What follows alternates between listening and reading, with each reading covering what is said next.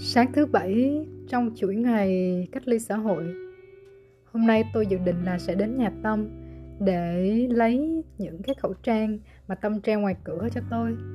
Tâm đã may khẩu trang cho tôi từ ngày hôm trước Và cái tình cảm đó của Tâm thì tôi rất rất là tri ân. Uhm, Chắc là trong số những người mà tôi gặp ở nước Mỹ này Thì Tâm là người đã yêu thương tôi nhất Và giúp đỡ tôi rất nhiều. Lúc tôi bị cấp cứu đi vào bệnh viện cũng là tâm với chồng tâm đưa đi. Um, khi mà tôi im lặng thì tâm cũng là người hỏi han. Khi tôi buồn tâm động viên chăm sóc. Và khi mà có dịch xảy ra thì tâm luôn hỏi khi nào tôi cần uh, mua gì thì tâm sẽ mang đến nhà cho tôi.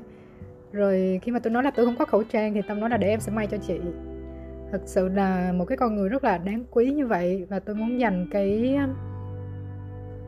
uh, đoạn podcast đầu tiên của tôi để nói về cô ấy vì cô ấy rất là tuyệt vời. Um, tôi nghĩ tôi hạnh phúc. Tôi nghĩ tôi là một trong những người may mắn trong cuộc đời bởi vì tôi được quen biết với tâm. Ừ.